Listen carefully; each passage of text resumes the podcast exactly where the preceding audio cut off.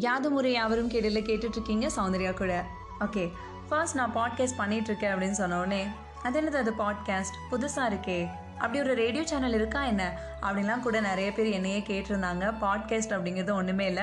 நம்ம YouTube channels மாதிரியே தான். பாட்காஸ்ட் ரேடியோ அப்படின்னு சொல்லலாம். ரேடியோவில் ஆர்ஜேஸ்லாம் பேசுறது கேட்டிருப்பீங்க இல்லையா? என்ன அதில் பாட்டு விளம்பரம்லாம் போட்டு இவங்க இடையில பேசுகிறத கேட்டிருப்பீங்க.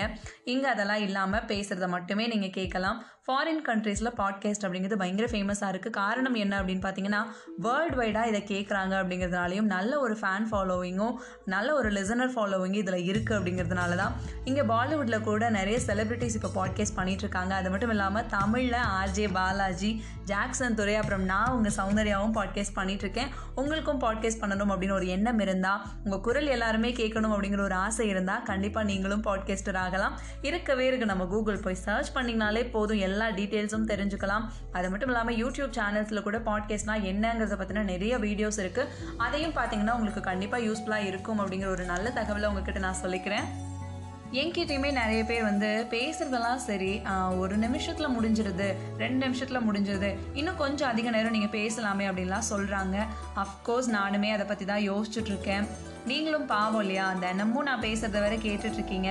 ஸோ இதெல்லாம் யோசிச்சதுக்கு அப்புறமா நான் என்ன பிளான் பண்ணியிருக்கேன் அப்படின்னு பார்த்தீங்கன்னா சண்டே எல்லாருக்குமே லீவ் தான். கண்டிப்பாக ரெஸ்ட் எடுக்கலாம் தான் இருப்பீங்க. ஆனால் நான் உங்களுக்கு லீவ் கொடுக்க போகிறதில்ல இனிமேல் வார வாரம் சண்டே மட்டும் நீங்கள் கேட்கலாம். என் கூட யாது முறை யாவரும் கேளீர்.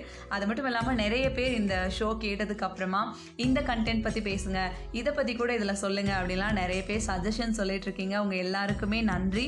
கண்டிப்பாக உங்கள் எல்லாருடைய சஜஷன்ஸும் ஏற்றுக்கொள்ளப்படும். இந்த ஷோ பற்றின உங்களுடைய என்ன சஜஷன்ஸாக இருந்தாலும் நீங்கள் இங்கே மெசேஜாவோ மெயிலாவோ பண்ணலாம். நல்ல விஷயம் யார் சொன்னாலும் கேட்கலாம் இல்லையா? ஸோ நல்லதே நினைப்போம் நல்லதே நடக்கும் அப்படிங்கிறத சொல்லிட்டு இருக்கும்போது சாத்தான் குளம் பிரச்சனை பற்றி நம்மளும் பேசிகிட்டு இருந்தோம். அதுக்கான சொல்யூஷன் என்ன அப்படின்னு நிறைய பேர் அவங்களுடைய வாய்ஸ் எல்லாம் கொடுத்துருந்தாங்க. சிபிசிஐடி விசாரணைக்கு அப்புறமா சிசிடிவி ஃபுட்டேஜ்லாம் கிடைக்கலங்கிற செய்தி எல்லாமே கேள்விப்பட்டிருப்போம். அதுக்கப்புறமா ஒரு பெண் காவலர் அவங்களா சாட்சி சொல்லியிருக்காங்க அப்படின்னு சொன்ன உடனே எல்லாருமே அவங்கள பாராட்டி சிங்கப்பெண் அப்படின்லாம் போட்டு ட்ரெண்ட் பண்ணிட்டு இருந்தாலும் அவங்களே அவங்களுக்கு பாதுகாப்பு வேணும் அப்படின்னு கேட்டதுனால காவலரை காப்பாற்ற காவலருக்கு காவலாக காவலர்கள் அப்படிங்கிற ஒரு ரியாலிட்டியும் இங்கே இருக்குங்கிறது தான் நம்ம புரிஞ்சுக்கணும். ஸோ இதெல்லாம் ஒரு பக்கம் இருக்கட்டும். ஃபாலோயிங் திஸ் இப்போ நம்ம ஜூலை ஃபஸ்ட்டில் டாக்டர்ஸ் டே அப்படிங்கிற ஒரு டேவை வந்து ஞாபகப்படுத்தி செலிப்ரேட் பண்ணோம். அந்த வகையில் இன்றைக்கும் ஒரு முக்கியமான நாள் தான். அது என்ன அப்படின்னு கண்டிப்பாக உங்கள் எல்லாருக்கும் தெரிஞ்சிருக்கும்னு நினைக்கிறேன். International plastic bag free day ரெண்டாயிரத்தி பதினெட்டுலேயே வந்து பிளாஸ்டிக் பயன்பாட்டை தடுக்கணும்னு ஒரு பதினாலு வகையான பிளாஸ்டிக் பொருட்களை தடை பண்ணணும்னு சொல்லி ஒரு ஆர்டர்லாம் வந்ததுக்கப்புறமா பிளாஸ்டிக் கவர்ஸ்லாம் யூஸ் பண்ணாமல் நிறைய கடைகளில் துணிப்பையோட பயன்பாடு அப்படிங்கிறது அதிகமாக இருந்துச்சு. ஆனால் இன்னுமே பிளாஸ்டிக்கோட பயன்பாடு முழுசாக ஒழிஞ்சிருச்சா அப்படின்னா கண்டிப்பாக இல்லைன்னு தான் சொல்லணும். ஏன்னா நம்முடைய டெய்லி லைஃப்பில் பிளாஸ்டிக் பயன்பாடு அப்படிங்கிறது ஏதாவது ஒரு வகையில் இருந்துகிட்டே தான் இருக்கு இல்லையா? பிளாஸ்டிக்னால அப்படி என்ன பிரச்சனை இருக்குது அப்படின்னு பார்த்தோம்னா சாதாரணமாகவே ஒரு பிளாஸ்டிக் உடைஞ்சாலும் சரி இல்லை கிழிஞ்சு போனாலும் சரி அதில் இருக்கக்கூடிய நச்சுத்தன்மை அப்படிங்கிறது வெளியேறிட்டே தான் இருக்கும். ஒவ்வொரு வருஷமும் பதிமூணு பில்லியன் பிளாஸ்டிக் பைகள் தயாரிக்கப்பட்டு வருது. ஆனால் நிமிடத்துக்கு ஒரு மில்லியன் பிளாஸ்டிக் பொருட்களை நம்ம பயன்படுத்திட்டு இருக்கோம் அப்படின்னும் போதே ஒரு சின்ன டாக்குமெண்ட்ரி பார்த்தேன். அதில் நம்ம வேணாம்னு சொல்லி டிஸ்போஸ் பண்ணக்கூடிய அந்த பிளாஸ்டிக் கழிவுகள் ஒரு செகண்டில் அஞ்சு கிலோகிராமாகவும் ஒரு நிமிடத்தில் முந்நூறு கிலோகிராமாவும் ஒரு மணி நேரத்தில் மட்டும் பத்தொன்பதாயிரம் கிலோகிராமாவும் இருக்குது அப்படின்னு சொல்கிறாங்க நம்ம டிஸ்போஸ் பண்ணிட்டு இருக்கக்கூடிய அந்த பிளாஸ்டிக் கழிவுகள் எல்லாத்தையும் மொத்தமாக சேர்த்தா அப்போ எப்படி இருக்கும்? யோசிச்சு பாருங்களேன். இந்த எந்திரன் படம் பார்க்கும்போது செல்ஃபோன்ஸ் எல்லாம் சேர்ந்து அப்படியே முன்னாடி வரும் இல்லையா? அந்த மாதிரி ஒரு வியூ தான் இப்போ எனக்கு ஞாபகம் வருது.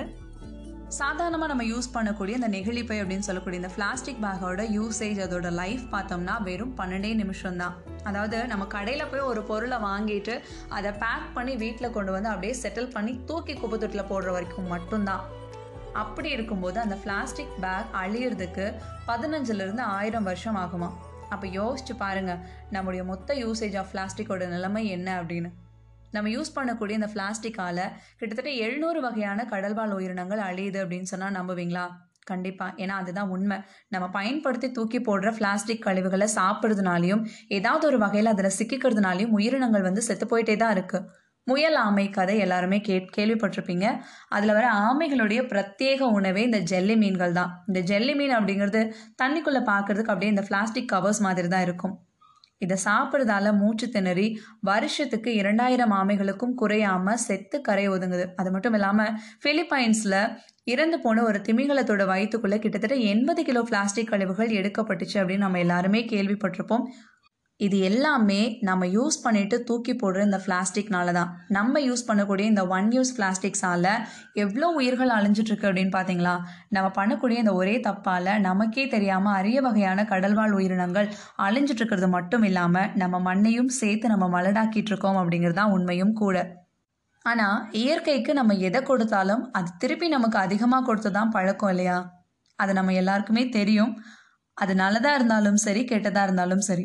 ஸோ இவ்வளவு நச்சுத்தன்மையுள்ள பிளாஸ்டிக்கை நம்ம யூஸ் பண்ணி யூஸ் பண்ணிட்டு இருக்கோம் அதனுடைய விளைவுகள் அத்தனையுமே இனி வரக்கூடிய நம்முடைய ஜென்ரேஷன் தான் ஃபேஸ் பண்ணுவாங்க அப்படிங்கிறத நம்ம புரிஞ்சுக்கணும்.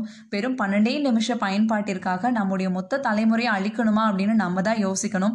முடிந்த அளவுக்கு இந்த பிளாஸ்டிக் பயன்பாட்டை தவிர்த்துட்டு உண்மையான the real plastic bag free day அப்படிங்கிற ஒரு விஷயத்தை நம்ம செலிப்ரேட் பண்ணணும் அப்படிங்கிறத சொல்லிட்டு அடுத்து வர செக்மெண்ட்டில் பேசுகிறேன் தொடர்ந்து கேட்டுட்டே இருங்க. இனி வார வாரம் ஞாயிற்றுக்கிழமை மட்டும்.